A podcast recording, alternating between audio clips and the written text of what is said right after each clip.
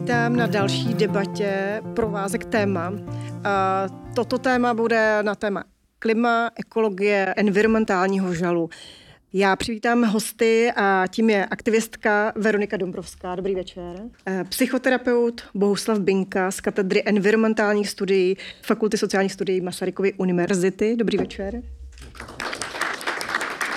A online se s náma propojil sociální ekopsycholog Jan Kraj Hanzl z katedry environmentálních studií Fakulty sociálních studií Masarykovy univerzity. Hezký večer.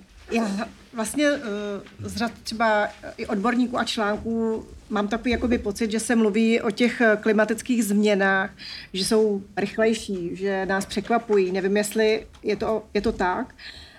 Jak tedy prožíváme tu změnu klimatu? Jak se nás to dotýká? Jak, jak se s tím vlastně pereme? Jaké máte ty zkušenosti? Já jsem začala studovat Enviro před asi tak pěti lety a po prvním semestru jsem měla přesně tyhle otázky, jako co mám vlastně dělat, když mám před sebou ještě tak strašně moc let, kdy každý den se budu dozvídat jako další a další informace, když už trochu to, co jsem věděla na začátku, než jsem na tu školu šla, bylo fakt hrozné. A co mám vůbec dělat? A potom se právě stalo uh, tady na konci toho prvního semestru, že jsem se potkala s nějakými lidmi, kteří říkali, jo, my teď organizujeme klimakem, my prostě půjdeme do nějakého dolu a zastavíme ho.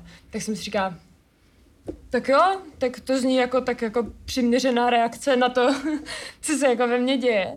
A šla jsem do té první uh, akce, co byl Klimakam v roce 2017, kdy se teda zablokovali jeden důl a byla to první akce tady toho druhu v Česku. Uh, vlastně mně přišlo, že ta hlavní jako věc, co mi pomohla se s tím srovnat, bylo to, co jsem zažila během té akce, kdy jsme šli se 150 lidma, kteří tohle jako v životě neudělali a já jsem tam šla s nějakou svojí skupinkou třeba pěti kamarádů, co jsme se nějak víc znali a ty ostatní lidi jsem ve směsi jako znala maximálně od vidění.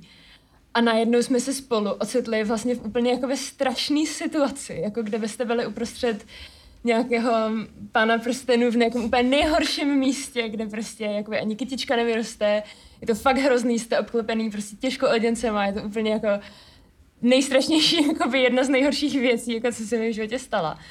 A jste tam prostě s těma lidma, kteří, uh, že jako si uvědomíte, že to jediné, jako co tam je, je ten vztah, který máte s těma lidma, kde se prostě objeví nějaká úplně šílená jako solidarita a všichni lidi se snaží hrozně nějak si v té situaci navzájem jakoby pomoct.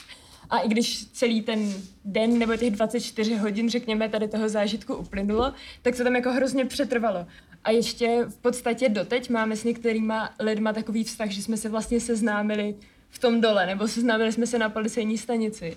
A to je něco, um, co prostě jako tomu vztahu dá něco úplně jiného, i když se s těma lidmi jako neznáme nějak dobře, nevím, odkud jsou, co studujou a tak, ale prostě občas někoho potkám a pořád vím, že jsem s těma lidma zažila takovou úplně bezprostřední jako pomoc a vlastně si myslím, že když to úplně jako bezobecním, protože to není jenom o chození do dolu, ale a, že ten aktivismus mi hodně pomůže v tom, že něco děláme společně s lidma, někdy je to sranda, někdy je to stres, ale zase se u toho prostě objeví jako, že ty vztahy kor v takovýchhle situacích jsou prostě úplně jako extrémně silné a vlastně to jako něco, čeho se člověk fakt může držet a co jakoby pořád bude fungovat, ať jsou jako jakýkoliv teploty. Hmm. Já bych tady zapojila ale pana Jana Krajhanzla.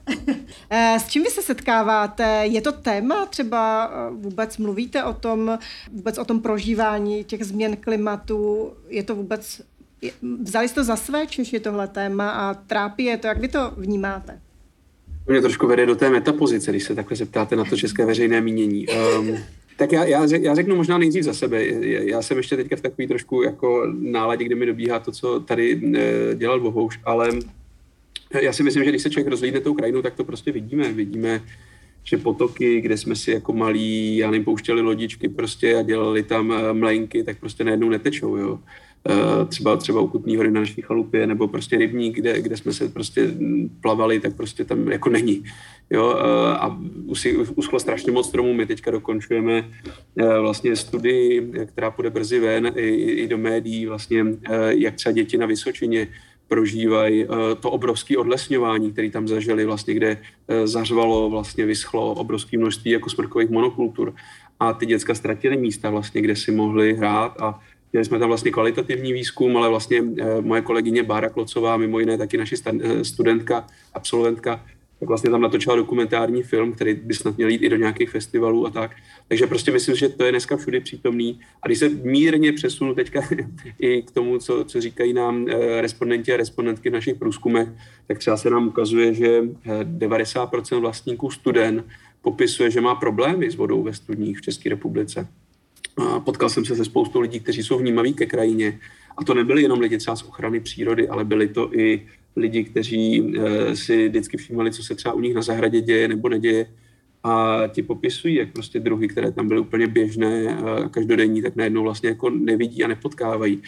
Takže e, jak z té osobní zkušenosti, tak vlastně i z těch dat vlastně vidíme, že Eh, je tady dneska jako spoustu toho eh, smutku eh, z toho, co se děje s tím světem kolem a je tady spoustu obav i úzkosti do budoucna. A je tady taky vlastně úplně nejsilnější z těch emocí, tak nám se ukazuje z reprezentativních výzkumů, že je ta bezmoc.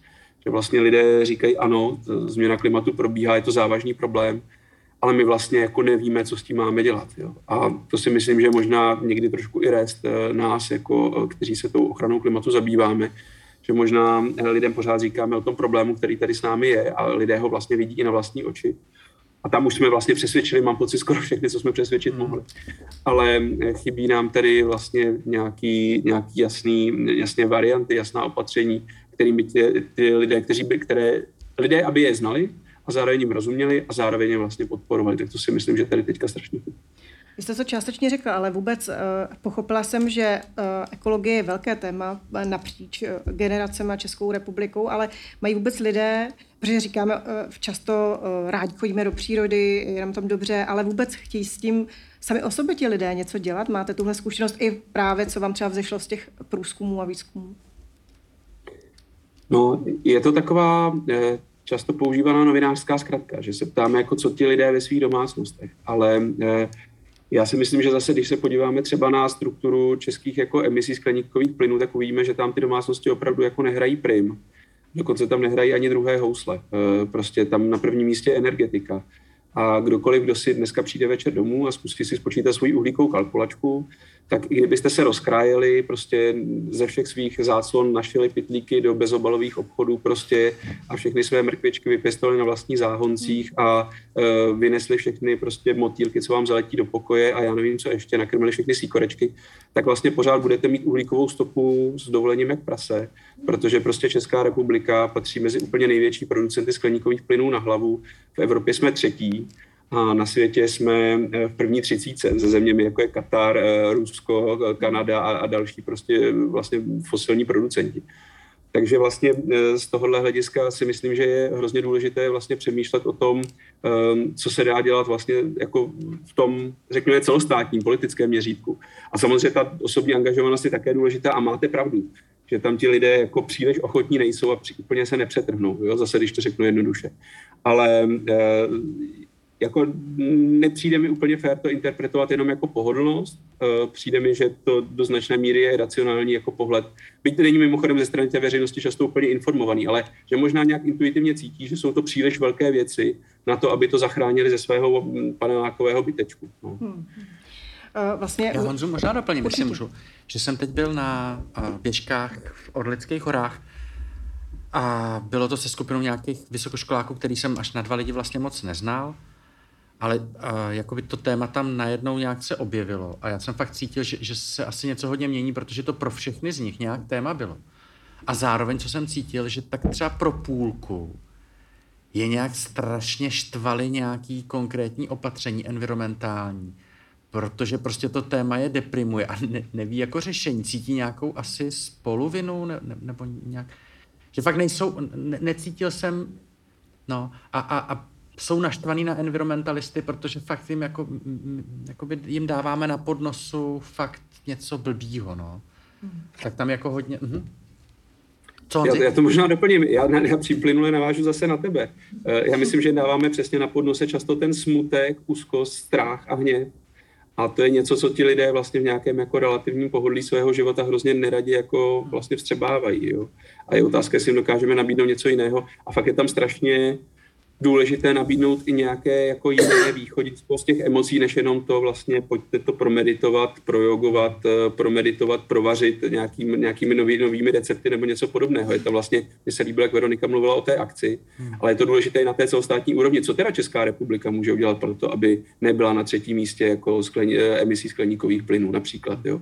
A já se zase, jak jsi zmiňoval běžkaře v Orličkách, tak eh, já musím říct, že mám relativně traumatickou zkušenost, kdy se mě na tohle ptal můj zubář který prostě jako měl jsem, měl jsem hubu plnou jako jeho, jeho nástrojů. A on mi říkal, já ale fakt nevím, co mám dělat prostě, co ty, co, co ty ekologové furt jako, co má takový člověk jako já dělat? A teďka jsem měl otevřenou tu papulu a eh, že jo, snažil jsem se mu to nějak vysvětlit velmi špatně Jo, takže prostě ta, myslím, že ta bezmoc je vlastně dominantní emoce a je to vlastně, mám pocit, i nějaký strašně silný signál té veřejnosti, co, co vlastně od nás jako potřebují. My už nepotřebujeme další mrtvý lední medvědy prostě ukazovat a cákat nějaký krev, krev na ministerstvo, jak se to dělá při nějakých happenenzích, ale podobně my potřebujeme fakt jako těm lidem srozumitelně vysvětlit třeba, co je Green Deal, co je Fit for 55, jakoby, jaké jsou příležitosti, jaké jsou limity třeba tady těch jako politik a podobně. Jo, já s tím, no, já jsem jenom uh, k tomu právě chtěla říct, že si myslím, že tady hrozně chybí ten narrativ toho, jako dělání něčeho společného a že přesně když zubař nebo kdokoliv chce vědět, jako co ten člověk sám může jako udělat. Myslím, že to byla jedna i z otázek, co jste tak jakoby předesílala. Tak uh, mi přijde jasně, člověk může omezit jezení masa, uh, omezit cesty autem, ale uh, tohle prostě přesně, jak Van Kraj Hansel říkal, jako není nic, uh, co vyřeší to, že tady prostě většinu uh, energie vyrábíme prostě z uhlí.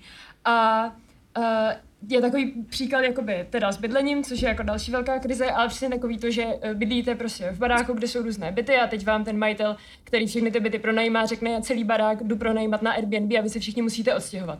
A teď každý člověk začne řešit, kam on se teda odstěhuje, co si najde, aby to uplatil a tak dál.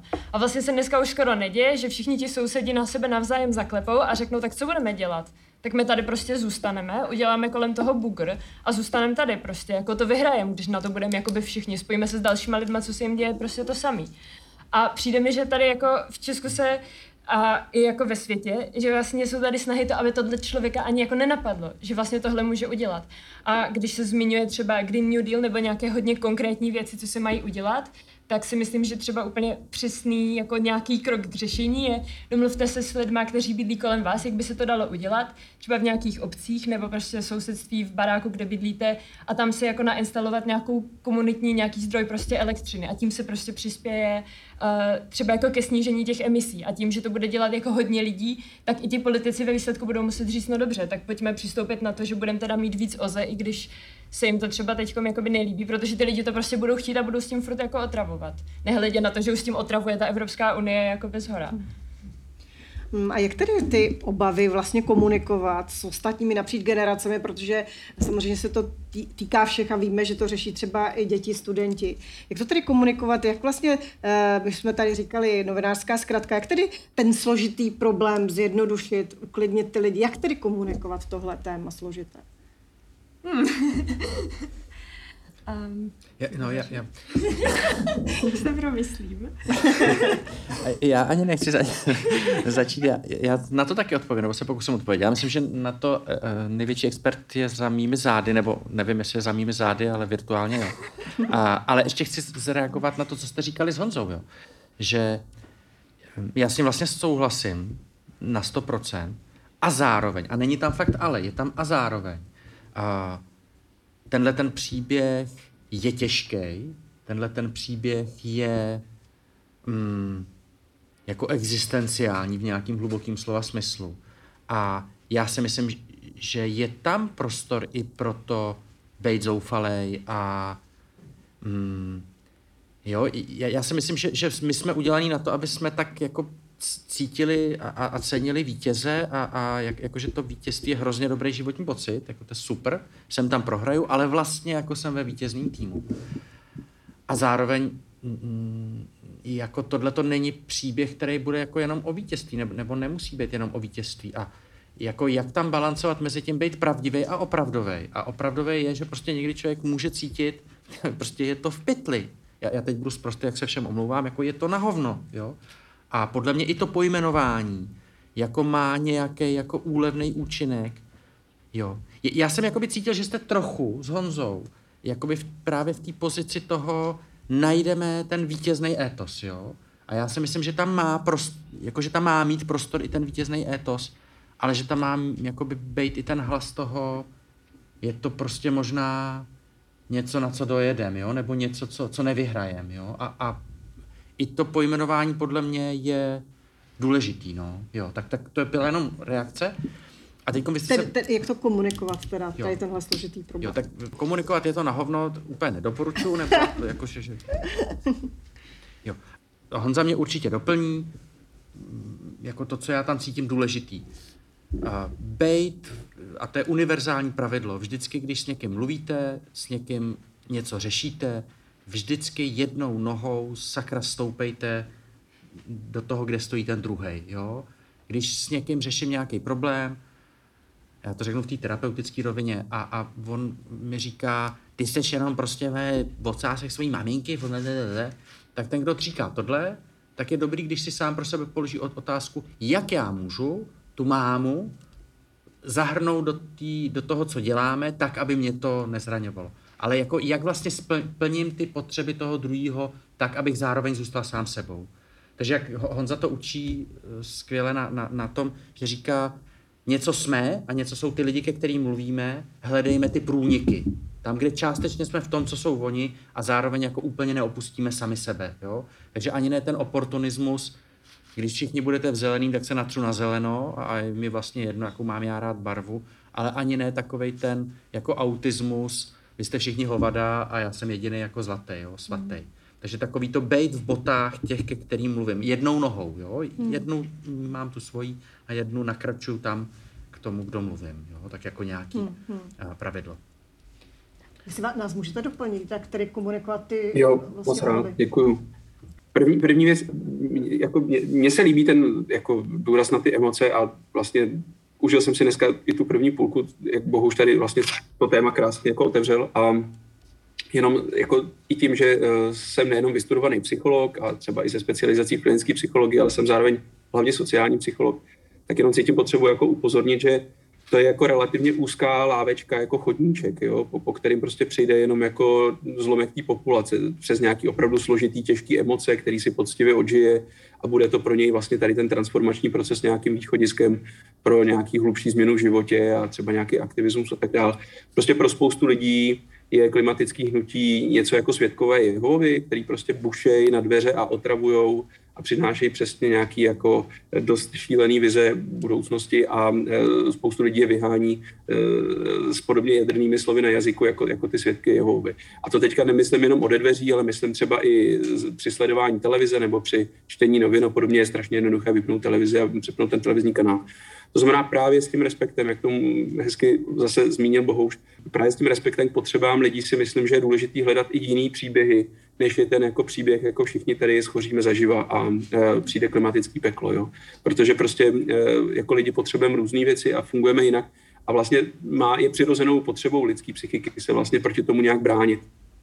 E, já si myslím, že to téma je samo o sobě, jako imanentně vlastně, jako tíživý a náročný a my nemusíme to ještě nějak jako zveličovat a zvyšovat tu jako děsivost a přehrávat to nějak a jako ilustrovat a podobně nějakýma morbidníma výjemama, ale samo o sobě je to prostě těžký. Já to opakovaně a neumím, nenašel jsem zatím lepší přirovnání, přirovnávám vlastně jako nějaký těžký diagnóze prostě, jo? Jako mluví s vámi doktor, že máte těžkou diagnózu, a on toho nemusí prostě hystericky na vás ječet, mávat transparentama, prostě přivazovat se ke dveřím prostě své, své ordinace.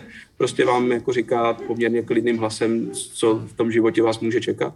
A tam je možná první bod u té diagnózy, že si myslím, že je strašně důležité a vlastně fér, nemluvit jako o jednom scénáři, třeba nějakém nejčernějším, jak to i třeba některé jako skupiny dělají, ale že je hrozně jako užitečné uvažovat o více scénářích, které jsou ve hře. To znamená říkat si, podívejte si, máme tady scénář, kdy může dojít k oteplení, eh, zvýšení globální teploty průměrné o 4 stupně Celsia, což třeba pro Českou republiku, vzhledem k tomu, že se oteplujeme zhruba dvojnásobně, než je většina regionů na světě, tak znamená 8 stupňů Celsia na 8 stupňů Celsia už se neadaptujeme, ani kdybychom do toho prostě dali jako polovinu HDP, prostě to je jako, jo. A bude to znamenat tohle, tohle, tohle a tohle. A v celku se to dá popisovat věcně a klidně.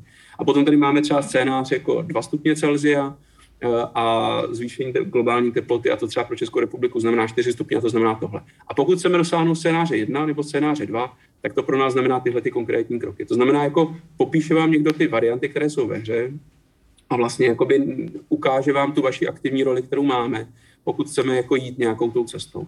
A tím se dostávám k tomu bodu dva, já zkusím být fakt maximálně stručný, že si vlastně myslím, že my už jako dneska, byť takhle se dá o tom mluvit i scénářově, tak si myslím, že daleko víc než o tom problému, který, jak nám ukazuje i ty data, prostě jenom asi 4% popíračů jo, v České republice podle aktuálních dat, tak vlastně my daleko víc potřebujeme mluvit o těch řešeních, jak už jsem to naznačil. To znamená, opravdu nám se třeba ukazuje, myslím, poměrně průšvih, že třeba česká veřejnost jako dost silně neakceptuje třeba myšlenku jako uhlíkové daně protože tam je prostě, oni o tom skoro nic nevědí a když se řekne uhlíková daň, slyší hlavně to druhé slovo daň a bojí se o svoji peněženku. Jo. To znamená, měla by tady být třeba poměrně intenzivní kampaň, která bude vysvětlovat, co vlastně znamenalo pro třeba běžné domácnosti uhlíková daň a jaké to má pro nás i třeba celou řadu výhod. A tím se dostávám k tomu třetímu bodu, to znamená méně mluvit o problému, protože o něm už jako relativně všichni víme a tam ten vlak už jako jel. Pojďme mluvit o řešeních a pojďme mluvit o těch přínosech. A teďka je zase dobré si říct, že ty přínosy prostě pro spoustu lidí není, že zachráníme eh, nějaké eh, domorodce prostě na druhém konci eh, světa, bohužel, jako říkám to jako univerzalista, bohužel, prostě to takhle nefunguje. Pro spoustu lidí není tou dobrou zprávou, kolik zachráníme nějakých živočišných druhů, které v životě neviděli ale prostě je pro ně důležité, jak tady se bude žít v České republice a případně jak se jim bude žít právě v těchto letech. E, a to teda bez ohledu na to, jak se do ochrany klimatu zapojí ostatní. A proto je strašně důležité ta jednotlivá velká prospěšná opatření, prostě o snižování emisí, překlápět do toho, co to znamená pro každodenní život těch lidí. To znamená, v čem to bude vlastně prospěšné, já nevím, pro lidi na Ostravsku, hmm. pokud třeba projde ten region jako dekarbonizací. E, co to bude znamenat pro lidi třeba v Brně a v Praze, pokud třeba budeme výrazně snižovat jako objem automobilové dopravy se spalovacími motily a budeme přecházet třeba na elektromobilitu a podobně. To znamená pojmenovat úplně konkrétní praktická vlastně jako e, přínosy, výhody těch jednotlivých opatření, aby si ti lidé měli motivaci s tím něco dělat, protože opravdu je nás jako relativně málo v těch, v těch datech, jako když na to koukáme, kteří, kterým stačí jako zachraňovat ty topící medvědy a deštné pralesy a koaly a aby neschořeli v Austrálii a podobně, no pandy, Jo, že prostě musíme myslet právě i na ty ostatní, pro které jsou tady jiné a někdy daleko, jakoby, někdo by řekl, bohužel přízemnější, uh, přítomnější, prostě bezprostřednější jako věci, uh, o které se třeba strachují nebo které pro ně mají nějaký význam. Můžu na to navázat jenom. My jsme dělali uh, vlastně v minulém uh, roce několik měsíců takový výzkum mezi lidma z těch a krajů, kde se těží uhlí v Ústeckém, Karlovarském a Moravskoslezském, kdy jsme uh, dělali uh, rozhovory s různými lidmi a ptali jsme se jich právě, jako co by třeba ta spravedlivá transformace, to, že se tam u, ukončí ta těžba, nalijou se tam nějaké peníze a ty regiony se nějak změní. Uh, tak co jsou vlastně ty problémy, které by se měly primárně vyřešit?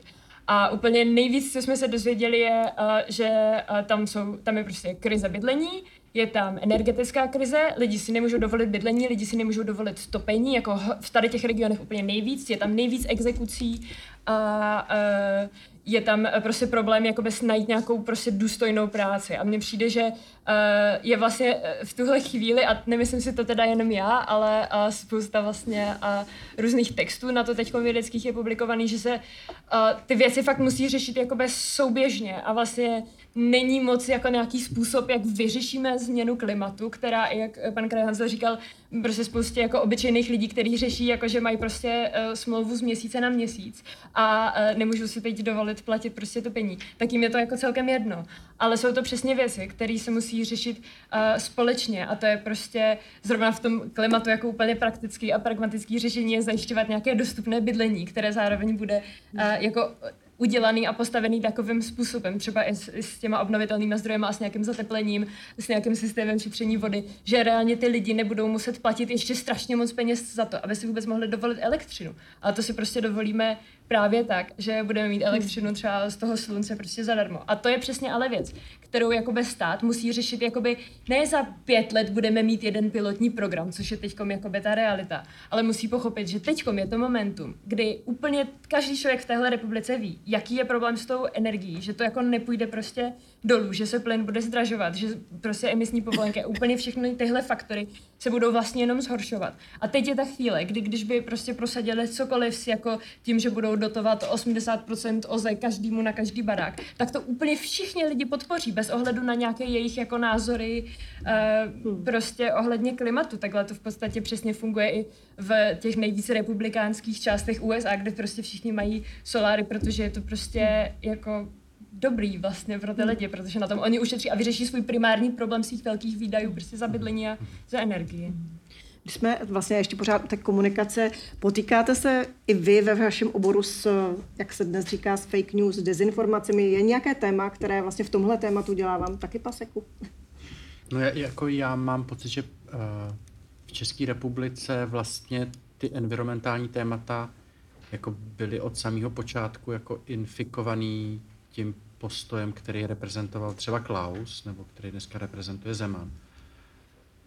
A nevím, proč, proč jako oni udávali jako uh, environmentální témata, jako, jako z čeho vyplývá vlastně nějaká slabost toho environmentálního hnutí, to mm, úplně si nejsem jistý. On za to možná bude zdůvodňovat tím, že um, uh, jako už mají víc prachu, mají, prostě můžou si zaplatit ty lidi, kteří jako ví, jak to komunikovat a, a tom Enviru jakoby z té druhé strany jako k určitě k profesionalizaci došlo a, a zároveň jako to, to prostě jako je úplně jinak, jako máme jako jiné možnosti, ale proti tomu západnímu způsobu, jak se baví o environmentálních problémech, třeba o té klimatické změny, změně, tak jsme prostě jako jinde, no, to, to, to, to určitě jo. A vy jste se ptala jako proč? No ne, ne, jestli se s tím spíš potýkáte, jestli je tady, protože ano, známe názory třeba prezidenta bývalého Klauze a tak dále, tak jestli je teď nějaké vlastně téma, nebo jestli se zveličuje nějaké téma, právě dezinformační, které to se vlastně část toho environmentálního hnutí jakoby v té minoritě a v tom, že, že hrajem tady tu bitu nějak usadila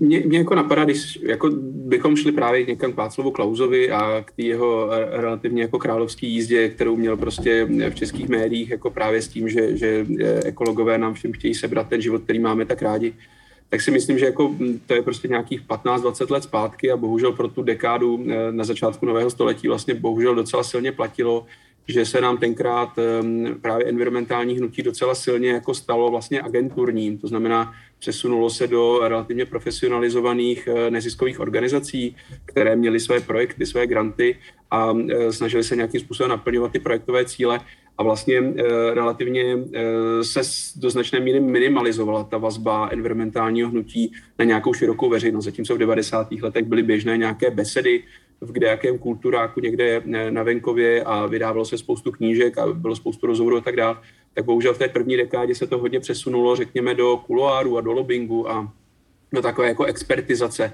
toho, toho oboru, ale vlastně ztratila se ta vazba na, na veřejnost.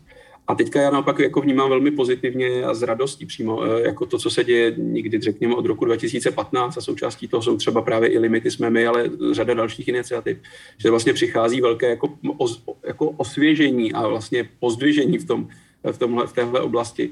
A to je vlastně, že se, myslím, znova tady vrací ta chuť jako bojovat o ten veřejný prostor, mluvit jako s obyčejnými lidmi, dělat právě regionální projekty eh, a právě zase znova možná jezdit do těch kulturáků někde v regionech. A myslím, že to je jako strašně důležité.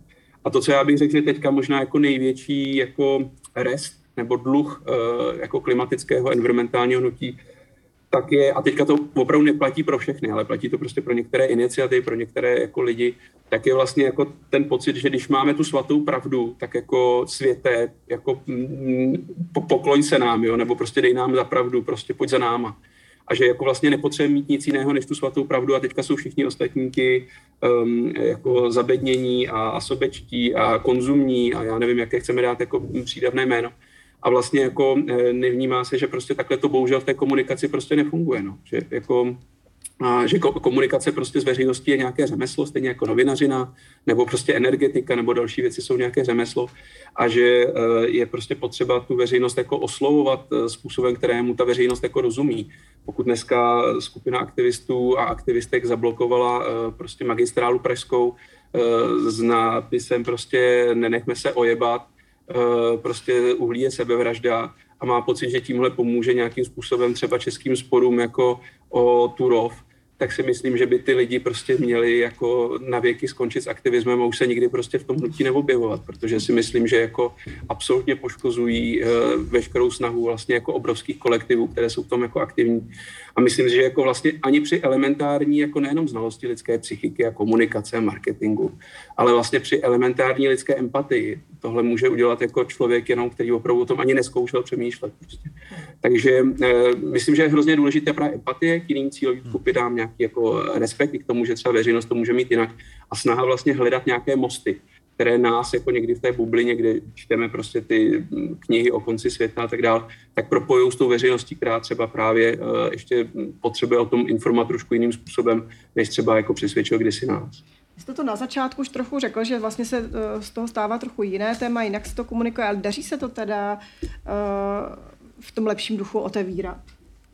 Já tady vidím jako opravdu jako celou řadu jako lidí a, a iniciativ, ze kterých mám fakt jako radost, že si myslím, že opravdu jako řada věcí se daří jako posouvat uh, a já klidně můžu jmenovat, jo. mám třeba prostě obrovskou radost třeba na jedné straně z hodně jako data-based jakoby iniciativy Fakta o klimatu, které myslím, že českému jako mediálnímu a vůbec politickému společenskému prostoru přináší perfektní jako vizualizace dat eh, i velmi složitých, velmi jako pochopitelné podobě. Myslím, že to je jedinečný informační zdroj.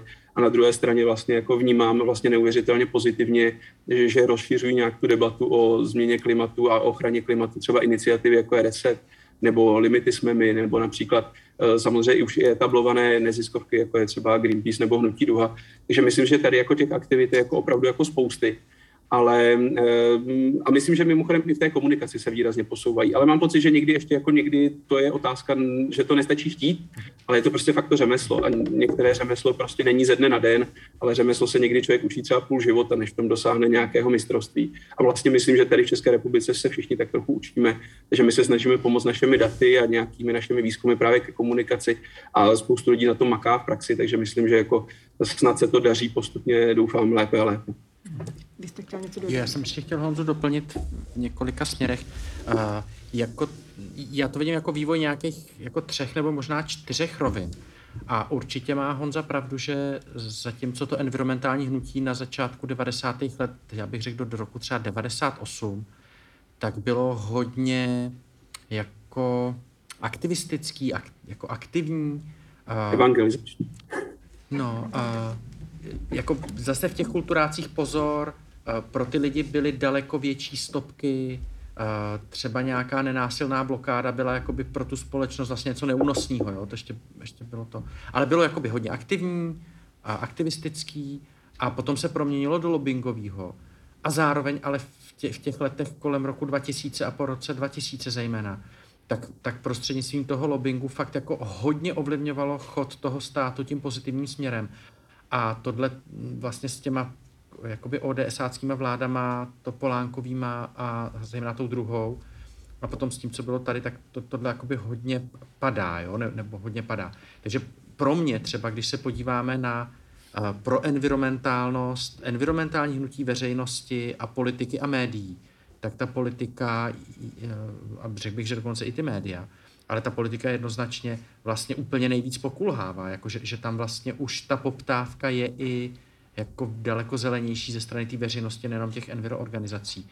A ta poptávka vlastně v té politice tu odezvu jako moc nenachází. A když se kouknu na současný parlament, anebo na ten minulej, tak prostě to zastoupení těch environmentálních směrů myšlení té společnosti tam tak, tak zastoupený, jak by si zasloužilo, prostě není. Takže tam to spoždění jako je velký. A já nevím, já nevím, jestli souvisí to s profesionalizací. Mně se zdá, že ten souboj o to, mm, jako aby ty environmentální témata byly v tom pozitivním slova smyslu součástí té společenské debaty, tak se prohrál jakoby na jiných bitvách, než na tom, než na té profesionalizaci, že to jako má jiný, jiný příčiny. Jo. Uh, vlastně my už jsme tady uh, na to narazili už několikrát uh, téma environmentálního žalu. Eh, jak je to rozšířené téma, nebo vůbec, jak moc je to těžké téma teď řeší to lidé? Já třeba, když to zaznamenávám i třeba přes sociální sítě, řadu odborníků, kteří o tom mluví, tak mám ten pocit, ale nevím, jestli ho mám zkreslený. Tak jak to tedy je?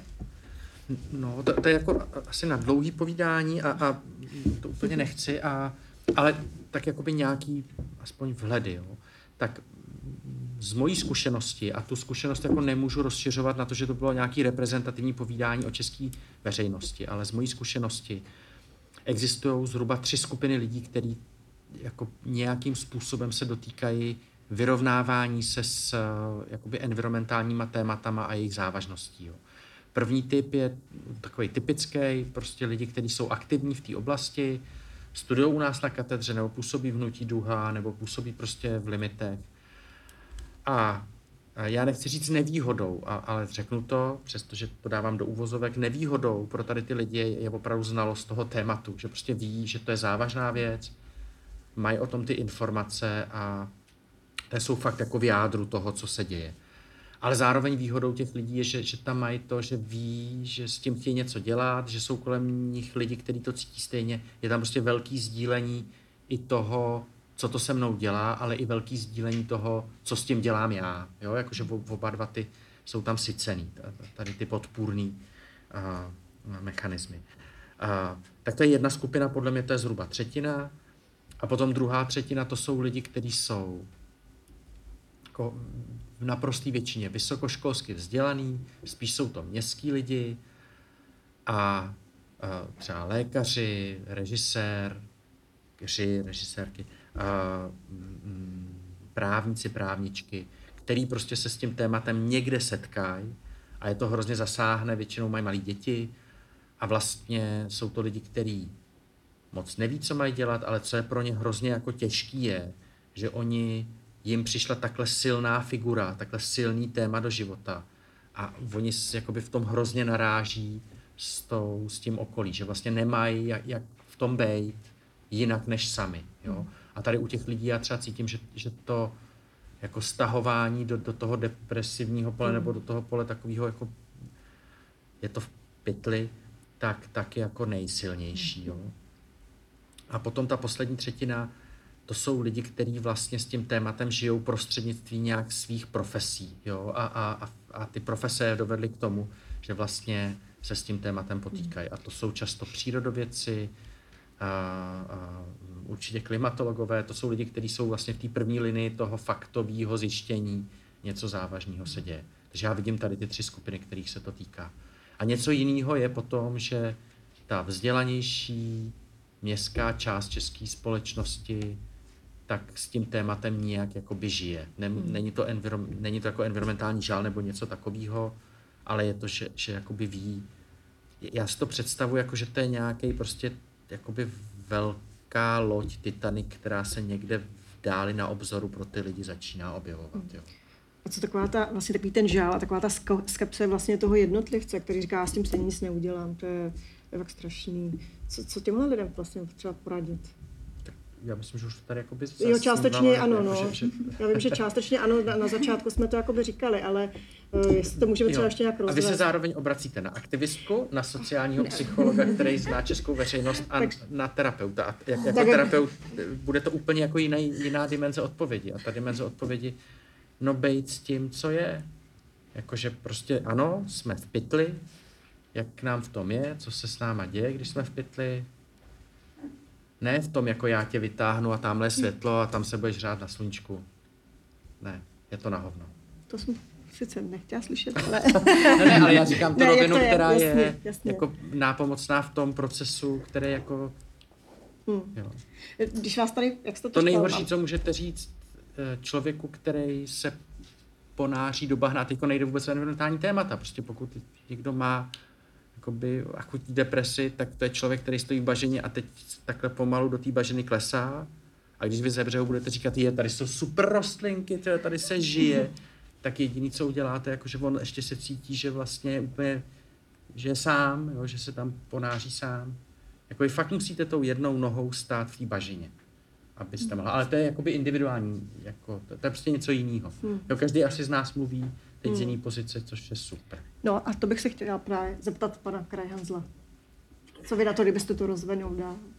Jo, uh, ne, tak jako, mm, když je navážu teďka plynule na Bohuše, tak uh, mně přijde důležitá vlastně i nějaká psychohygiena sebepéče. Jo. Já třeba jsem potkal hodně lidí, kteří vlastně do toho propadnou a vlastně naopak se to stane jako ultimátním, absolutním hmm. tématem jejich života a vlastně vykryje to prostě veškerou tu jejich vnitřní krajinu od obzoru k obzoru. A já si myslím, že to je vlastně strašně uh, riskantní uh, a, a vlastně nepříznivý pro, pro tu psychiku, protože jako i pokud si řekneme, a teďka budu mluvit fakt jako pragmaticky, jo, že prostě tady ta změna klimata s náma asi bude po zbytek našich jako životů, tak my prostě nemůžeme všechnu naši energii, čas, srdce a všechno spálit prostě během, marat, během sprintu, který prostě zkusíme dál během prvního roku, dvou. Prostě my musíme nějak rozložit ty síly a být to jako, tady bych se dovolil použít to slovo někdy i haněný, ale tady bych jako zkoušel být udržitelný. Takže myslím, že je hrozně důležitý právě v tom životě, jak Bohuž mluvil o těch emocích, tak opečovávat nějakou radost a, a hledat jí a hledat možná i způsoby, jak pro mě to zapojování je jako uh, smysluplný, uh, jako posouvající to téma, ale zároveň právě jako snesitelný, zvládnutelný prostě, uh, aby to nemělo charakter nějakého sebepoškozování, jo, protože za prvý jako co s tím, když se tady oddělá prostě celý kolektivy a, a prostě spoustu lidí teďka během první pětiletky, teďka příš, v příštích letech, tak kdo to tady bude zachraňovat v roce 2030, protože spoustu práce ještě bude před náma. A zároveň prostě pokud budou, bude environmentální hnutí složený jako s odpuštěním z psychických jako trosek, který prostě uh, se potácí na nějakých antidepresivech a, a prostě a polovinu času stráví po terapeutech, tak zase prostě jako, co, co s tímhle, jo, jako kdo, kdo bude takový hnutí chtít následovat, jo. Takže myslím, že jako je, je pro mě strašně důležitý, abychom jako zkoušeli maximálně se o sebe starat, pečovat, hledat právě ty způsoby, jak to můžeme sami realizovat ve svém životě a, e, a právě hledat lidi, o kterých se o tom můžeme bavit, ale taky právě lidi, kteří to třeba vidějí úplně jinak. Jako pro mě je třeba teďka velmi osvěžující, že jsme se přestěhovali do Pošumaví, jsme prostě na venkově, tady prakticky všichni moji sousedi a všichni řemeslníci, co nám tady defulují, vidějí klimatickou problematiku dost diametrálně jinak, než ta sestava, co se dneska sešla na provázku. A je to pro mě jako strašně přímá a vlastně se o tom s nima bavit, prostě tři čtvrtě hodinový telefonáty s naším tesařem na téma Green Deal a podobné věci zažívám tady a je to fakt jako hrozně přímá. A, a vlastně mimochodem člověk se v tom jako hodně i trénuje v nějaký komunikaci právě s lidmi, kteří mají úplně třeba jiný eh, hodnotový, filozofický prostě východiska, než třeba máme my. Jako doporučuji.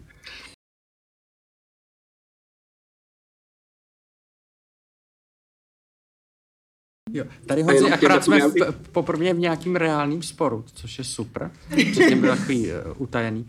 No, že já, já si fakt nemyslím, že uh, když nějaký téma je pro nás zásadní a je uh, těžký, takže to, že jsme jakoby v tom jádru, že to znamená, že nám zakryje ten odpor, já si myslím, ten obzor, jo? Že, že se vlastně stane něčím, co nás požere.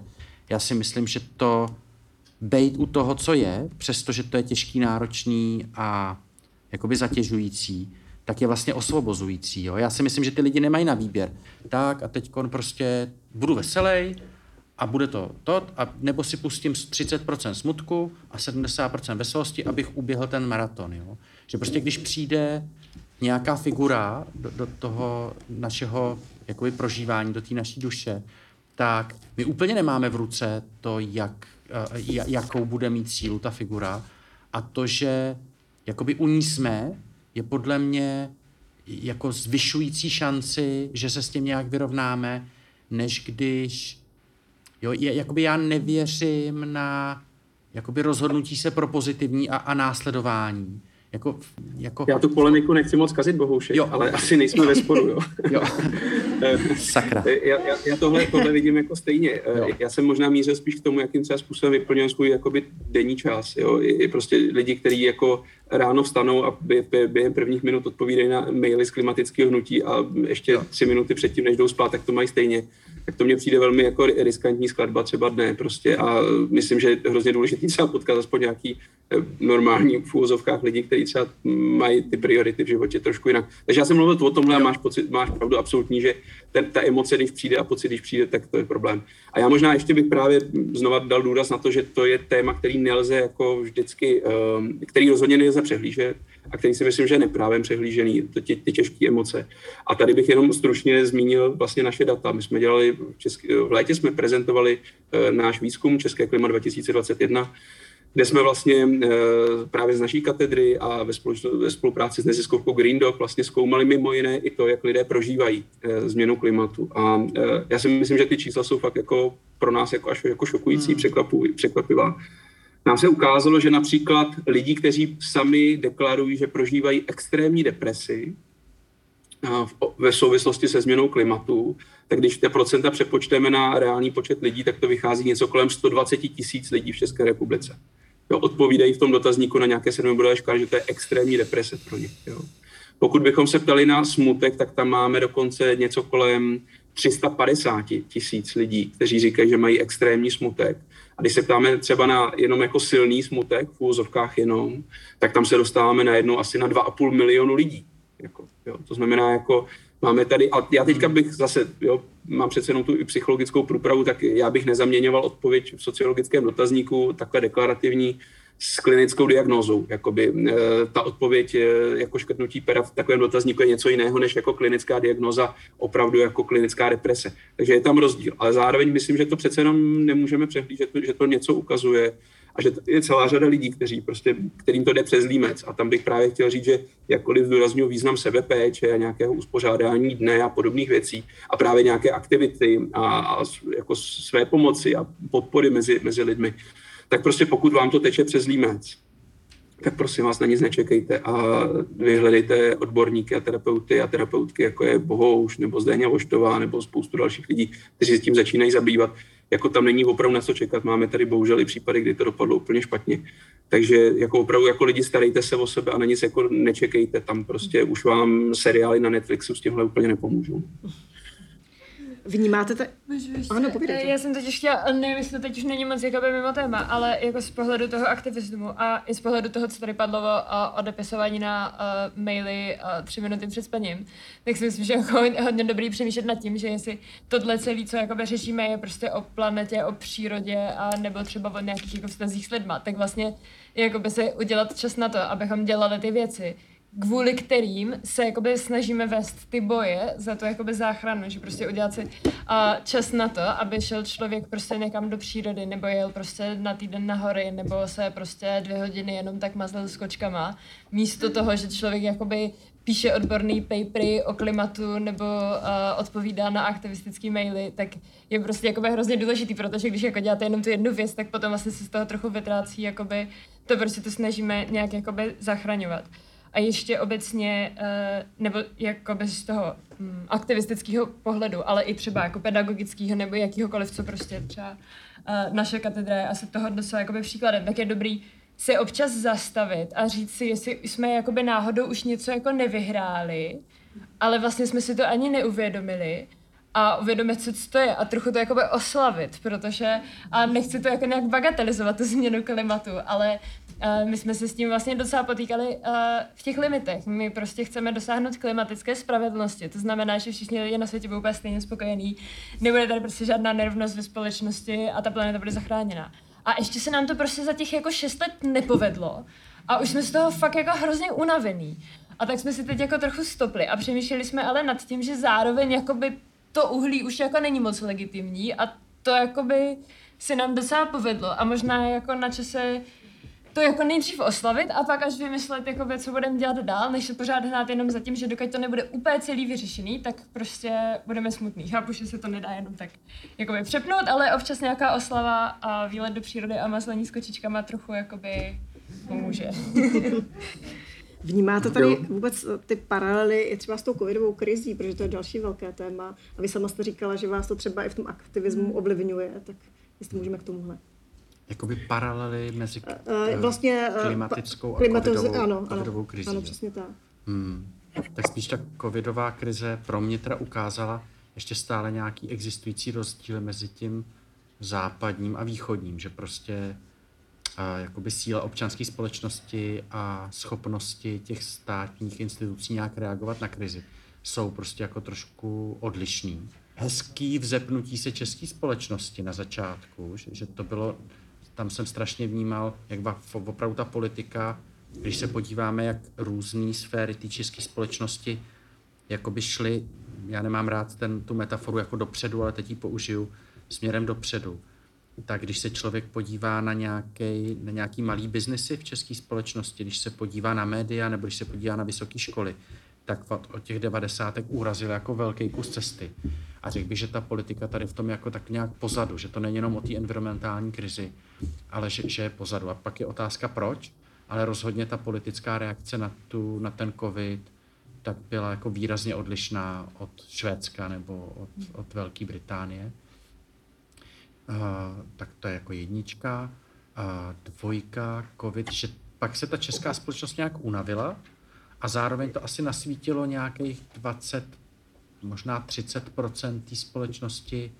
Jako já tam mám nějaký obraz toho, že ta liberální, jako úspěšná městská část Česka, jako nějakým způsobem jela vlakem a úplně tam nedošlo k uvědomění, a já to beru jako i na sebe hodně, a nedošlo k uvědomění, že část, pro část lidí nebo část lidí se do toho vlaku ne, nevešla a jako by ten vlak jim ujížděl a takový ten, takový to naštvání a vztek a nějaká antisystémovost, tak možná souvisí prostě s tím pocitem, já nejenom, že nejsem jakoby vítěz, ale já jsem prostě poražený. Jo. Tak si myslím, že jako nasvítil sílu uh, jako té části české společnosti, která zůstala na peronu. No. Ale to myslím, že je chyba těch, co byli v tom vlaku. Jo. Že, hmm. že jako pro liberály se do roku 2015 tak ta společnost strašně jako, jako jela tím směrem, který oni chtěli a no, jo, tak, hmm. Chtěl by, já bych, jestli by teda doplnil pan Kraj Hansl, jestli mám k tomu těm Jo, já, já ještě mě strašně baví eh, ta debata a jenom neodolám tomu, abych ještě jenom přesně potrhl to, co říkala Veronika, že, že prostě eh, fakt podle mě teďka žijeme skoro jako růžový sny, oproti tomu, jak bych to třeba čekal v roce 2015 nebo 2010, že se tolik věcí podařilo. Je to úplně neuvěřitelné díky jako tolik práci tolika lidí. A ještě bych možná dořekl jenom jako, že on ten svět není binární a prostě to není, že teďka přichází nějaká krize a do teďka tady bylo samý sluníčko prostě v těch dějinách, když přece dějiny jsou jako permanentní krize a prostě při 30 letý válce zahynulo na území České republiky třetí našeho obyvatelstva a stejně se rodili děti. Jo.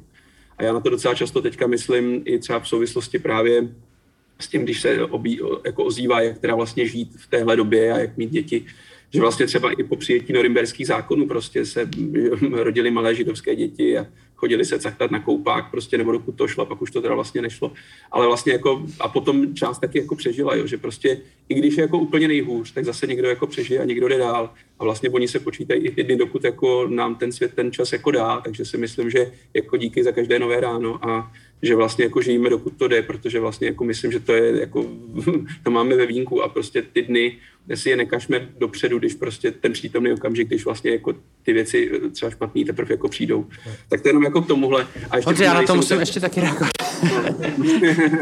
Dobře. No, protože uh, já, no, uh, já si myslím, že, že v podstatě já jsem hrozně jádrově jako radostný člověk, jo, já ani nepotřebuji kokaj na to, abych prostě žil si dny úplně jako mánicky, jo.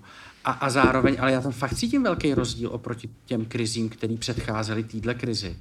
A, a existuje jeden eh, český filozof, který jako židovsko-německého původu, který a, eh, a, eh, jako žil v Praze a snažil se tu svoji rodinu přesvědčit, ať s ním odjedou do Brazílie před Hitlerem a nepřesvědčil ani jednoho z té rodiny, tak on odjel a oni všichni jakoby, jako zahynuli. A on píše o tom, že vlastně ten jeho pocit té vykořeněnosti a takového bezedna vlastně souvisí s tím, že prostě odjel do nějakého úplně neznámého území a, a, a že tam byla ta Brazílie, jo, a je to Brazílie. A já si myslím, že ten příběh klimatický, a fakt nechci být, no, to, teď popírám sám sebe, jo, ale, ale ten příběh o tom je, že opravdu my nemáme Brazílii, jo, že ta klimatická krize je fatální v tom, že prostě jde o to, aby, jsme, jako aby, aby vůbec tady mohl být člověk v tom smyslu, v jakým ho vnímáme dneska, jo. se všema těma úžasnýma věcma, který má a my prostě nemáme Brazílii. Ta, tak jo, že, že Honzi si myslím, že uh, to není úplně běžná krize uh, takový, jaký jsme v těch dějinách toho lidstva zažívali. Jo. Já ji fakt cítím jako vyhraněnějc tady v tom. Jo, ona ťuká na nějak... Možná si to povíme někdy u kafe, jo. Ale prostě i, i, kdyby, kdy, kdyby nás tady bohouši nás dva prostě spolu čekali lágry a potom jsme dostali jako číslo prostě, který bude, budeme mít stejnou hvězdu my z katedry environmentálních studií, tak si myslím, že těch pět let jako do toho lágru dobrý, jo, jako, že ty se vlastně počítají. Ale jako to je jiný povídání. Ale jenom jsem chtěl ještě říct, mm-hmm. že vlastně pokud by ta byla, fungovala ta metafora druhý světový, tak možná ještě se nevidělo děli spojenci v Normandii, ale vlastně myslím, že už se jako mobilizuje v té Británii prostě jako za pomoci toho těch, těch jednotek ze Spojených států a tak dále, takže si myslím, že, jako, že ty věci jsou pomalu na dobré cestě, bych věřil. A k té otázce teďka s covidem, ale já si myslím, že vlastně to ukázalo několik věcí. Za prvý, že uh, jak, v jakém trestním stavu jsou český média. A tím nemyslím od prvního do poslední, ale myslím, že prostě nějaký převládající jako průměr, že prostě to je, bohužel ten mediální provoz je u nás jako opravdu smutný a jako nejde tady primárně o kvalitu poskytování médií, ale jde o jako množství proklikovosti a pokud veřejnost žádá útěchu před eh, epidemí covidu, tak prostě část médií ráda servíruje útěchu, protože to prostě prodává. Tak to je jako pro mě jedna věc a asi to neplatí zdaleka jenom o České republice. Druhá věc je jakoby něco velmi podobného, vlastně selhání elit eh, politických, ale vlastně i společenských, kulturních, kdy prostě jako uh, bylo tady strašně moc lidí, kteří rádi říkali věci, za které prostě dostali právě nějaký to ocenění a jako uh, když veřejnost zase chtěla útěchu, dostala útěchu a, a bagatelizovali a hráli tam nějaký egotripy, ale vlastně to jako fakt jako zásadně zdeformovalo tu českou debatu a byla vlastně tristnější, než byla zase třeba v jiných zemích. Takže mám pocit, že jako v tom se nám ukázalo, že spíš média a elity v České republice budou v řadě problémů, které nás ještě čekají, spíš součástí problému, než součástí toho řešení. A teďka jako zdůrazním to poslední, co tam se musí dodat čest výjimkám. Jo. Znám jako řadu lidí prostě z odborné sféry, který vlastně odváděli fantastickou práci a znám osobně řadu novinářů a novinářek, který vlastně dělají fantastickou práci a o tom to není, ale bohužel jako celkově bych řekl, když popíšu z hlediska nějaký metapozice ten terén, že opravdu eh, tady v tomhle to hraje spíš jakoby proti nám. No a potom si myslím, že to taky zároveň přesně ukázalo, že je to jako eh, falešná naděje, že sadíme tu retoriku v oblasti ochrany klimatu na právě nějaký apel k uskromnění a na nějaký třeba eh, upozornění na to, jak tady máme rizika a hrozby a že ty lidi potom se teda uskromnějí. Že to je taková ta jako retorika, kterou často u změny klimatu zkoušíme a zkoušela si u covidu ukázat všechny ty přeplněné nemocnice a kolabující a umírající lidi a vlastně věříme, že teďka lidi teda přestanou ochotně chodit do těch hospod a tak dále. A ono to funguje na část populace, na ne úplně malou, ale zároveň se ukázalo, že jsou prostě část lidí, kteří to nikdy nevezmou. A e, to si myslím, že bychom si měli fakt důrazně zapamatovat, protože změna klimatu v tomhle je ještě daleko větší průšvih, protože zatímco pokud bychom se rozhodli zvládnout e, epidemii se ctí, tak trasovat, testovat a podobně jsme mohli, e, stálo by to daleko méně než veškeré lockdowny, a šlo nastavit nějak smysluplně pravidla, aby třeba lidi nedopláceli na to, že se rozhodnou zůstat s covidem doma ze svého rodinného rozpočtu a podobně. Tak prostě tam, jako pokud bychom to zvládli, tak opravdu my bychom potom čerpali ty jako benefity. My bychom tady byli zdraví, my bychom nám by neumírali dědečkové a babičky, prostě nám by nekrachovaly hospody. Jo. A přesto jsme to vlastně nezvládli. A u té změny klimatu je to daleko šílenější, protože prostě my, i kdyby jsme byli od zítřka uhlíkově neutrální, tak vlastně jako my z toho nebudeme mít prostě lepší klima pro Českou republiku. Prostě to klima se bude dalších 20 až 30 let zhoršovat a e, za těch 20-30 let rozhodne ne to, jak se rozhodla tenkrát Česká republika, ale to, jestli se k nám připojil zbytek světa nebo nepřipojil. To znamená, my tady, pokud lidem říkáme snažte se, tak my jim nemůžeme dát tu protihodnotu, za, dostanete za to tohle a tohle a tohle. To jsme v covidu jakž tak na té kolektivní úrovni byli schopni dát a stejně to nefungovalo. A tady vlastně bohužel ty věci jsou tak pomalý, tak setrvačný, tak globální z hlediska rozptýlení té odpovědnosti, že vlastně tohle jako nefunguje. Takže zdá se mi, že to jako definitivně ukázalo to, co třeba ze sociálních experimentů je dobře známý, že tudy ta cesta nepovede a že je důležitý opravdu eh, s lidmi mluvit o drobných konkrétních věcech, co se dají dělat tady a teď a neukazovat jim to z hlediska jenom toho, jak je to morálně skvělý a globálně skvělý a z hlediska lidských práv a podobných jako znešených konceptů skvělý, ale ukazovat jako, že když uděláme třeba uhlíkovou daň, nebo když třeba eh, zavřeme prostě uhelní elektrárny a prostě budeme mít víc obnovitelných zdrojů, jaký přínosy to pro ně bude mít třeba v příštích dvou, třech, čtyřech letech, jak se to pozná v jejich životě jako pozitivně. Že tohle je hrozně důležité, tuhle tu překladatelskou drobnou práci dělat. A teďka tady nemluvím o těch jako skvělých lidech, kteří jsou schopní jako střebávat komplexní informace, žít v nějaký jako nejednoznačnosti toho světa a s těžkýma emocema, který třeba akcentuje Bohouš, ale fakt mluvím o široké veřejnosti, bez který vlastně to nezvládneme, pokud jako chceme nějakou politickou většinu ve volbách a pokud chceme nějakou jako celospolečenskou ekonomickou transformaci a podobné věci. Mm-hmm.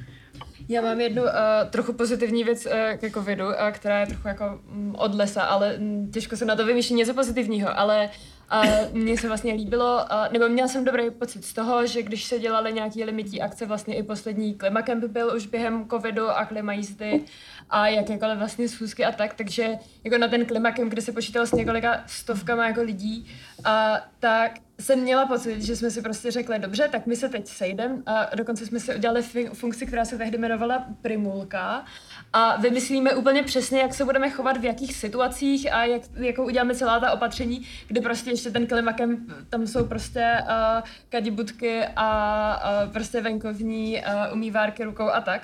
A přišlo mně, že ve výsledku po Klimacampu to bylo vlastně úplně super. Všichni měli všude přesně dané informace, co mají dělat, kdyby, jako v jakém případě, komu co říct a jak se jakoby zachovat. A dalo mě to takovou jakoby naději, že sice ten stát to zvládá úplně jako hrozně katastrofálně, je celkem jedno, která z těch vlád ale je vlastně dobrý se potom trochu spoléhat jako na sebe a na, na svůj okruh svých spolubydlících, svojí rodiny, svých kamarádů a s tady těma lidma si jako domluvit něco, co těm lidem bude prostě všem připadat bezpečný. A že vlastně sice je velký problém tady ta jako skepse vůči těm, uh, prostě vůči tomu politickému vedení, protože evidentně vymýšlí často fakt úplný nesmysly, ale zároveň by to mohlo lidi trochu zmocnit k tomu, aby uh, prostě věřili víc nějaký svojí blízký komunitě, jako by lidí, se kterými teda se jako musí prostě potkávat, teď už jako v práci nebo jako spolu bydlet nebo tak. To, to jo, a zároveň ale tady ta myšlenka jakoby předpokládá, že ty komunity budou jako smýšlet způsobem, jakým jsme jste smýšleli jakoby vy na tom klimakempu. A tak to hmm. prostě není. Jako, jakoby v realitě tady prostě opravdu, že 30% lidí, kteří to vidí jako nějaký spiknutí, jo, a, a to nejsou lidi z těch vlád, to prostě jsou ty lidi z těch komunit. Jo, že, že to komunitní automaticky neznamená Jo, já tomu rozumím. Jo. Já jsem se fakt jakoby hodně snažila na tom najít jakoby jednu Aha. pozitivní věc. Já, posledních, posledních 20 vteřin já beru zpátky a tak nezaznělo. Můžu možná ještě doplnit jednu věc jenom stručně. Já bych ještě řekl, že vlastně to taky definitivně ukázalo, že rozum vlastně nefunguje, že se nemůžeme jako spoléhat, že vlastně jako fakt tady máme jednoduchý grafy, tvrdý čísla, prostě přeplněný nemocnice, jako kvanta nad umrtí, prostě umírají lidi přímo jako v rodinách těch popíračů a podobně. A že byste čekali, že jako rozum sám o sobě přesně ta naše svatá pravda, kterou máme prostě jako nějakou epidemiologickou, takže to prostě zafunguje, ale vlastně ne. Jo, a to si myslím, že fakt bychom si měli už jako zapsat jako za uši, že prostě právě pro tu komunikaci stačí jako, je potřeba víc než jako ta svatá pravda, že prostě svatá pravda je skvělá a buďme vždycky pravdivý, poctivý, používání informací evidence-based, ale vlastně chce to něco víc. No. Chce to vlastně právě tu empatii vůči té veřejnosti, se kterou komunikujeme, která má úplně jinou životní zkušenost a tak. Teď bych dala prostor vám, protože čas se chýlí ke konci, takže uh, dotazy, jestli můžete, kdo má jaký zájem. Dobrý večer, já jsem Láděc Míral. Já možná jenom eh, rychlou poznámku k tomu covidu ve vztahu k těm klimatickým věcem. Já tam vnímám určitý pozitivní moment v tom, že pro dost možná velkou část populace ten covid ukázal, jak jsme zranitelní a jak málo může vlastně stačit k tomu, aby se věci dali do pohybu a ty věci, které jsme považovali za samozřejmé a neměné, eh, vlastně pozvolna odchází a ta společnost se transformuje. Takže v tomhle možná pro dost velkou část lidí to může být takové varování, že vlastně velmi málo stačí k tomu, aby se věci a svět, jako jsme ho znali do té doby, změnili. A druhý spíš dotaz, eh, mě zaujalo to, jak moc v těch průzkumech vychází ten eh, klimatický žal jako přítomný v té společnosti a z jakého důvodu se to nepropisuje do té politické reprezentace, protože určitě mi to nekoresponduje s frekvencí eh, toho tématu v tom politickém procesu a zároveň tady zaznělo, že přeci jenom to nepůjde jinak než přes tu politiku a přes ty řešení na té politické úrovni. Jo, já, já můžu možná k tomu sociálně a psychologickému aspektu, protože to je relativně jako obecná otázka, jestli můžu. Tak eh, jako proč se to nepropisuje? No, ono vlastně z těch našich hodnot a postojů se vlastně propisuje do toho chování jako úplná minim, úplný minimum věcí u většiny z nás. Jo? To je taková vlastně jako e, sociálně psychologická abeceda. Prostě zeptejte se lidí, co je v životě nejdůležitější prakticky každý vám řekne zdraví. A pak se, pak se těch lidí zeptejte, jestli sportují každý den, eh, jedí zdravě, cvičej, nekouřej a podobně. A zase dostanete úplně jiný odpovědi. Jo. Um, a takhle to vlastně je ve, ve spoustě věcech. Když se ptejte se lidí, co je nejdůležitější u dětí, řeknu vám vzdělání. Myslíte si, že ty lidi znají třeba nějaký detaily eh, debat eh, o současném školství? Pro spoustu lidí jsou důležitý třeba peníze, úplně bez, bez debat, jo? Eh, obsah jejich peněženky. A teďka mi řekněte, kolik lidí zná třeba zase nějaký jako podrobnosti z nějakých daňových jakoby, variant, které jsou teďka na stole, nebo podrobnosti a nějaký třeba mechanismy třeba daňové, důchodové reformy a podobných věcí. To znamená, jako jedna věc je nějaká hodnotová jako deklarace, která může být i autenticky prožívaná. Já neříkám, že to je jako prázdný, že to je mm, mluvení do větru. Ale na druhou stranu jako k tomu, od toho srdce k tomu chování je většinou jako dlouhá cesta a jenom ty nejpřesvědčivější z, nej, z nejpřesvědčenějších vlastně dorazí až opravdu k tomu, aby proměnili tu svoji myšlenku v ten čin. Mhm. Jo, já mám vlastně dvojí typ odpovědi a, a jeden je takový historický, jeden je takový spíš strukturní tak ten historický, já nevím, jestli Honzi si pamatuje, že jsme seděli s, se zelenýma z Prahy v nějaký hospodě a bavili jsme se a byly tam ty dvě skupiny tenkrát strany zelených. A mm, my jsme se bavili tenkrát nějak o jejich webu, nebo Honza něco říkal k tomu jejich webu. Ten web byl úplně super, protože tam nebyl jeden jediný obrázek přírody, který prostě pro tu českou veřejnost, fakt jako ta příroda je inkluzivní téma, tak tam nebyl jedna fotka přírody. A byli tam takový asi 70 stránkový, jako kdyby francouzský filozofové postrukturální, jako psali o nějakých problémech, že tomu nerozumí ani oni, ty, myslím tím ty filozofové, ale absolutně nikdo, jo, jak, jak nesrozumitelný. A já jsem si říkal, protože tehdy už vyšly ty Honzovy průzkumy první, ze kterých vyplývalo, že tady máme třeba 8% jako fakt jádrově zelených, pro který ta příroda je na prvním místě lidí. A 20% takových těch, jako, který je na první nebo na druhý a 50% jako světle zelených. Jo. A já jsem si říkal, jako to musí být fakt člověk umělec, aby z nějakých osmi jádrových, 20 nejádrových, 50 vlažných dokázal vykřesat procento. Jo. Jenže já jsem to v té hospodě pochopil, protože tam byli ty, ty, ty lidi takový ty levicový hodně a takový ty hodně pravicový. A oni v obě dvě skupiny jediný, co je spojovalo, že se těšili na ty volby, že je prohrajou a budou to moc jako svést na tu druhou stranu. Jo. A, takže to, to je jakoby historická, že prostě ta strana zelených prostě vznikla za nějakých okolností a prostě se tam bojovali nějaký boje, když se zesrozumitelněl ten jejich program, tak vlastně byl úplně super, pokud bychom žili v roce 1968 v Paříži jako na těch barikádách, ale jako s tím Českem neměl nic společného. A potom je ta jako, jako strukturní a tam já těch důvodů jako vidím víc. První důvod je, že my jsme vlastně jakoby vyrůstali na, podhou, na podhoubí normalizace, to znamená, že na podhoubí toho, co tady vlastně bylo v 70., 80., první polovině 80. let. A mně se zdá, že to, co tam je takový ten hlavní důraz je, jakoby nevymykej se, neodlišuj, jako všechno nový je vlastně nějak ohrožující, jakoby poslouchej, brblej si a bude to dobrý, jo. A ty environmentální témata už od těch 90. let byly v podstatě jakoby v nějakým slova smyslu jakoby energeticky protipolem tady toho normalizačního myšlení. Takže to je něco jakoby jak roubovat něco 180 stupně odlišného na nějaký strom. A to nejsou jenom environmentální témata, ale mně se zdá, že oni jádrově jako popírají normalizaci. Nejde mi jenom o mě, mám pro něco jako nějaký vnitřní nadšení a chci tomu něco jakoby obětovat zajímá mě jakoby to, co se děje se světem.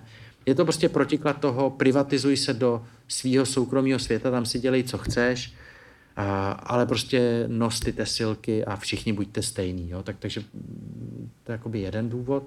A ten druhý, a ten si myslím platí jakoby napříč. Mm, já jsem zapomněl, jak se jmenuje ten ekonom, který dělal ty pokusy s podváděním. Jo? Dan Ariely. Ano, Dan Ariely.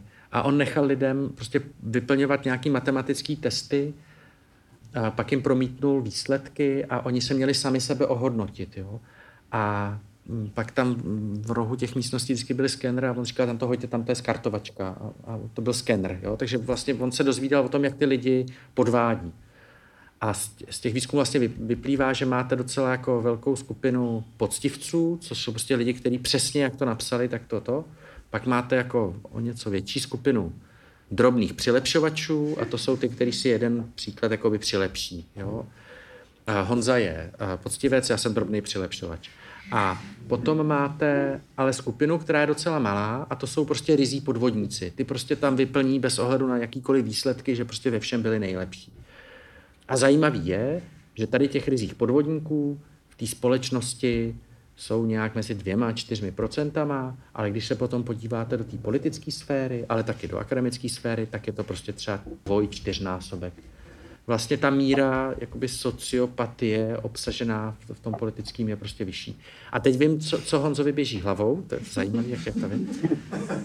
No, že to, co říkám, je vlastně strašně kontraproduktivní, protože je potřeba, aby se lidi hlásili do těch politických stran, aby jsme jakoby je začali obsazovat, jo, a aby jako, že vlastně tohle to není dobrý příklad na to vás nalákat do toho, abyste vstupovali do strany zelených. Ale zároveň je to potřeba se na to připravit, že prostě ty politické strany prostě k sobě přitahují jak, jako určitý typ lidí, který tady v tom smyslu nebude progresivní. Jo? Mě by teda možná teď zajímalo, co vám jede hlavou.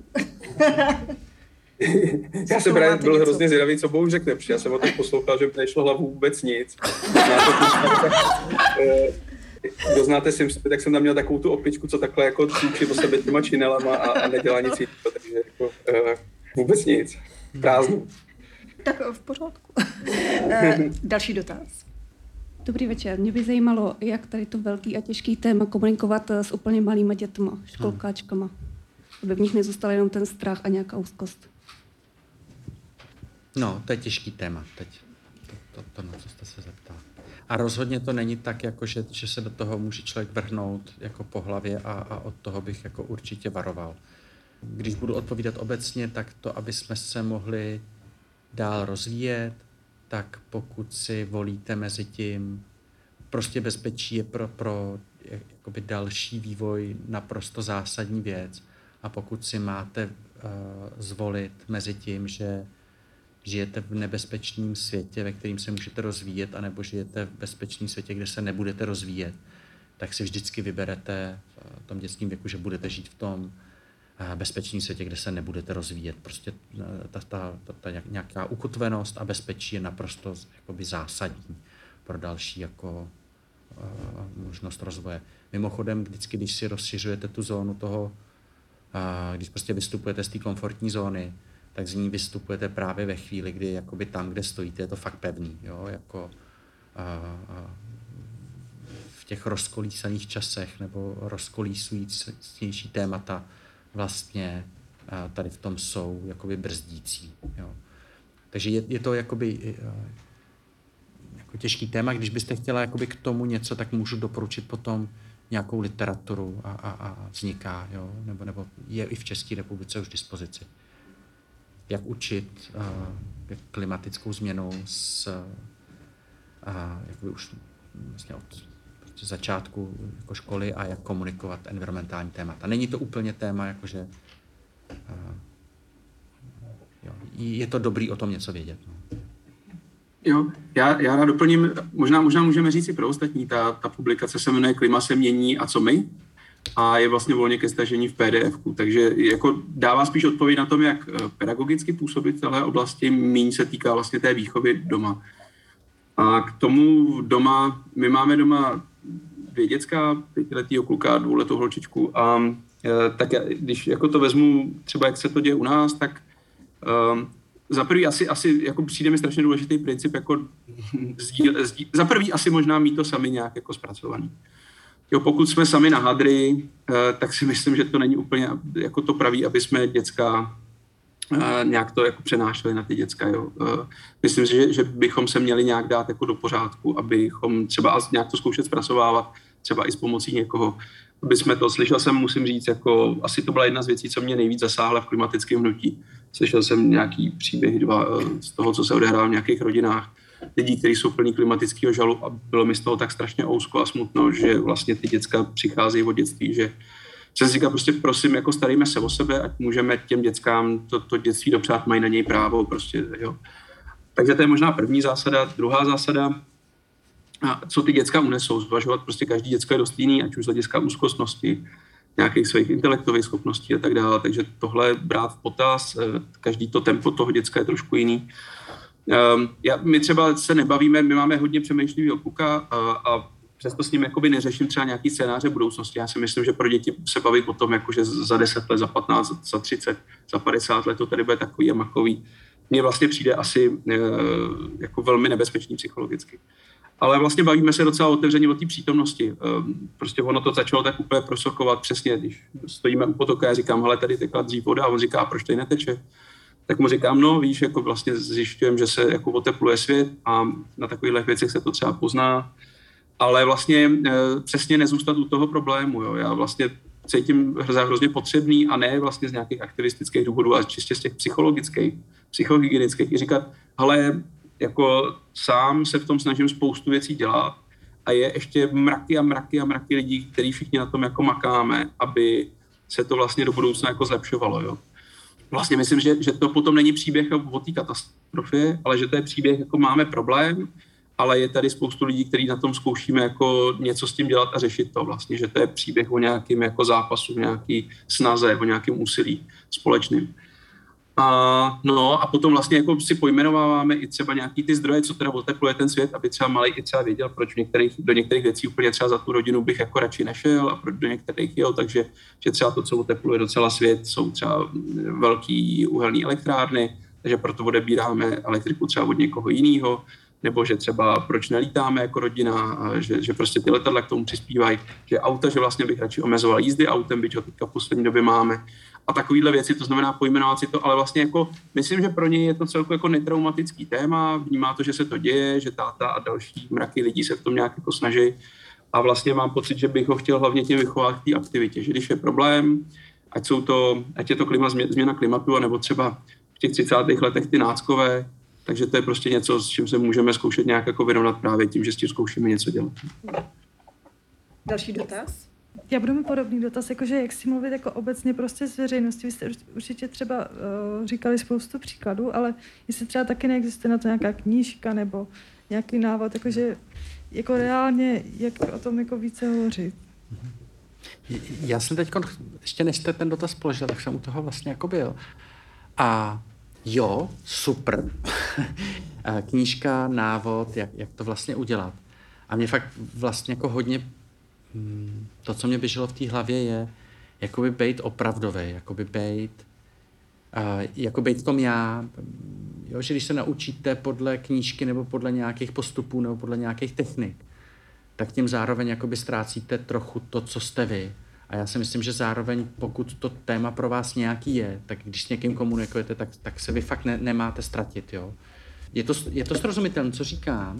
Jakoby, mm, pokud je to pro vás těžký téma, tak se v té komunikaci ta těžkost taky má nějakým způsobem trochu objevit. Jo? Pokud je to pro vás něco, eh, jakože to je výzva a že to je prostě něco, co chci takhle dělat, abyste to byla zase vy, aby to nebylo, jak on zmiňoval ty jeho vysty, tak aby to prostě nebylo naučený věty, které budu říkat, eh, jako protože mají působit.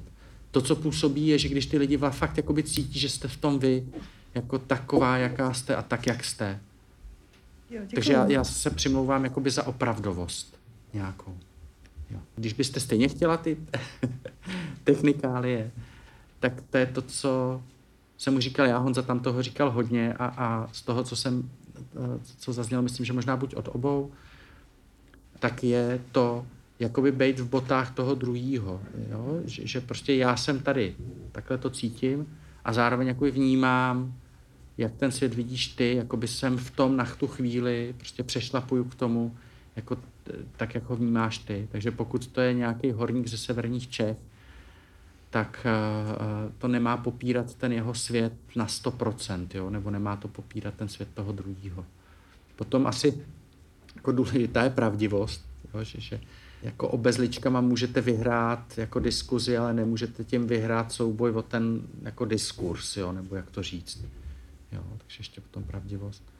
No, asi faktografická znalost toho problému, no, prostě vědět o tom, o čem chci mluvit.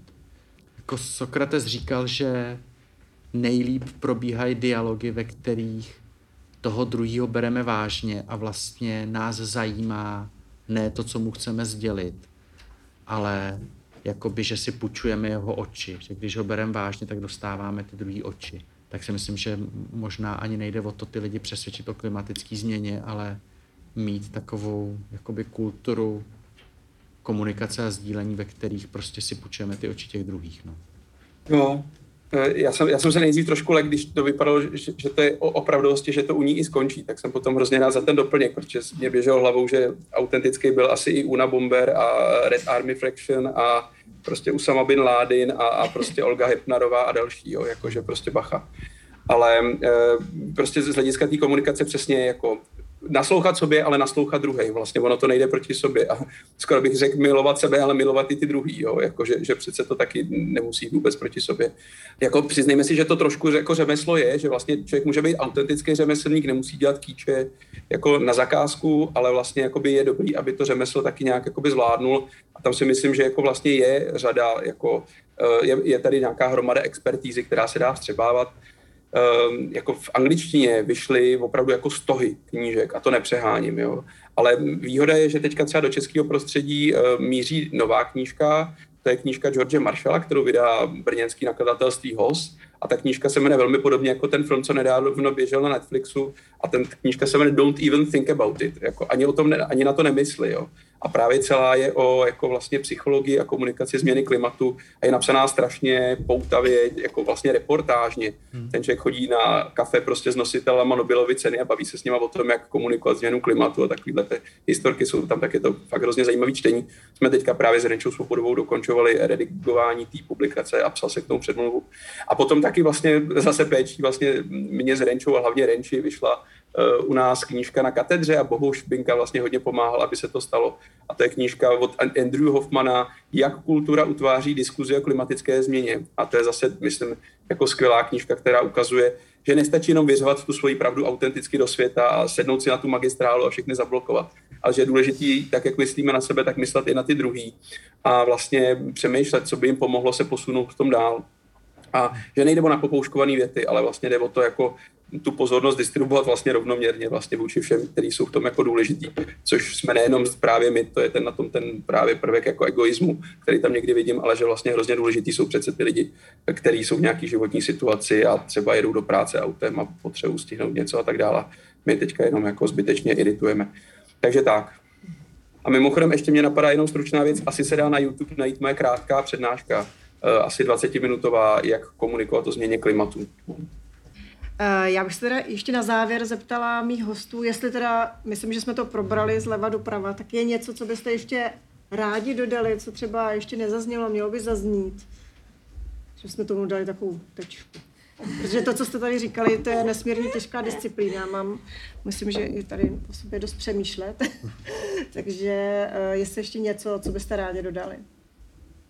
To je tíha okamžiku, co teď říct mm. něco moudrýho a prostě takového. Jako... Tak já to vykopnu prostě a, a myslím si, že a nevím, jestli to úplně souvisí teda s klimatickým žalem, ale asi s nějakým žalem obecně i s tím covidem, a, tak mě třeba osobně přišlo v poslední době hodně důležité si uvědomit, že covid, ne covid, já prostě potřebuju se vidět s lidma, být s kamarádama, dělat spolu věci, nechci být pořád na počítači, nechci být pořád na kolech a nechci být pořád doma, takže prostě udělám úplně všechno proto, abych mohla pořád s někým kamarádama být, protože jsem v nějakou chvíli byla fakt hodně smutná a každý den jsem brečela a nevěděla jsem proč. A pak mi došlo, že už jsem dlouho nikoho neviděla. Doporučuju kamarády. Jo, já na to navážu, jo. My jsme se úplně ze stejných důvodů covidových jako asi nakonec ostěhovali právě do Pošumaví na, na starý mlejn a jsme tady v přírodě a, a tak dále. Snižu kvůli tomu svůj akademický úvazek a dávám akademickou kariéru k ledu a prostě budeme tady, takže jako velmi podobná odpověď. Ale ještě bych jako možná zdůraznil jednu věc, jo. Eh, to, co mě samotného strašně mrzí, tak je, že někdy redukujeme e, vlastně tu aktivistickou snahu na to dostat se do médií. A já si myslím, že to je strašně málo a že bychom měli vždycky aspirovat na víc. A je to takový můj evergreen, ale já prostě tuhle písničku z jukeboxu nemůžu dneska jako nezahrát. A to je prostě říct, že to, co jako opravdu rozhodne o tom, jestli ochrana klimatu bude nebo nebude úspěšná, je to, jestli ty lidi, kteří s tím tématem jako přicházejí, tak jestli působí důvěryhodně, působí vůči těm sociálním skupinám empaticky a působí v těch tématech jako kompetentně. Pokud tady budeme mít lidi, kteří se tváří, že jim je fuk, co si kdo myslí a oni mají svoji pravdu, a pokud tady máme lidi, kteří říkají, že jim je fuk, jak funguje energetika, protože prostě e, musí to být hned a včera bylo pozdě, tak vlastně jako nemáme, možná máme pravdu, ale jako nemáme šanci u té veřejnosti uspět. Takže svatý grál veškerého snažení je mít jako důvěru veřejnosti pokud budou mít ochránci klimatu a ochránkyně klimatu důvěru veřejnosti, tak potom je šance i na nějakou společenskou, politickou a ekonomickou změnu. A teď vy. Tečka. Mějte se krásně. Já vám moc děkuji a jsem ráda, že jsme se tady potkali, jak už tady řekla paní Veronika, tak eh, konečně jsme zase spolu a, a snad už se takhle budeme setkávat i dál. E, nicméně děkuji vám, že jste přišli a děkuji taky hostům a tím je tedy Veronika Dombrovská, Bohuslav Binka a Jan Krajhanzl. Děkuji vám moc.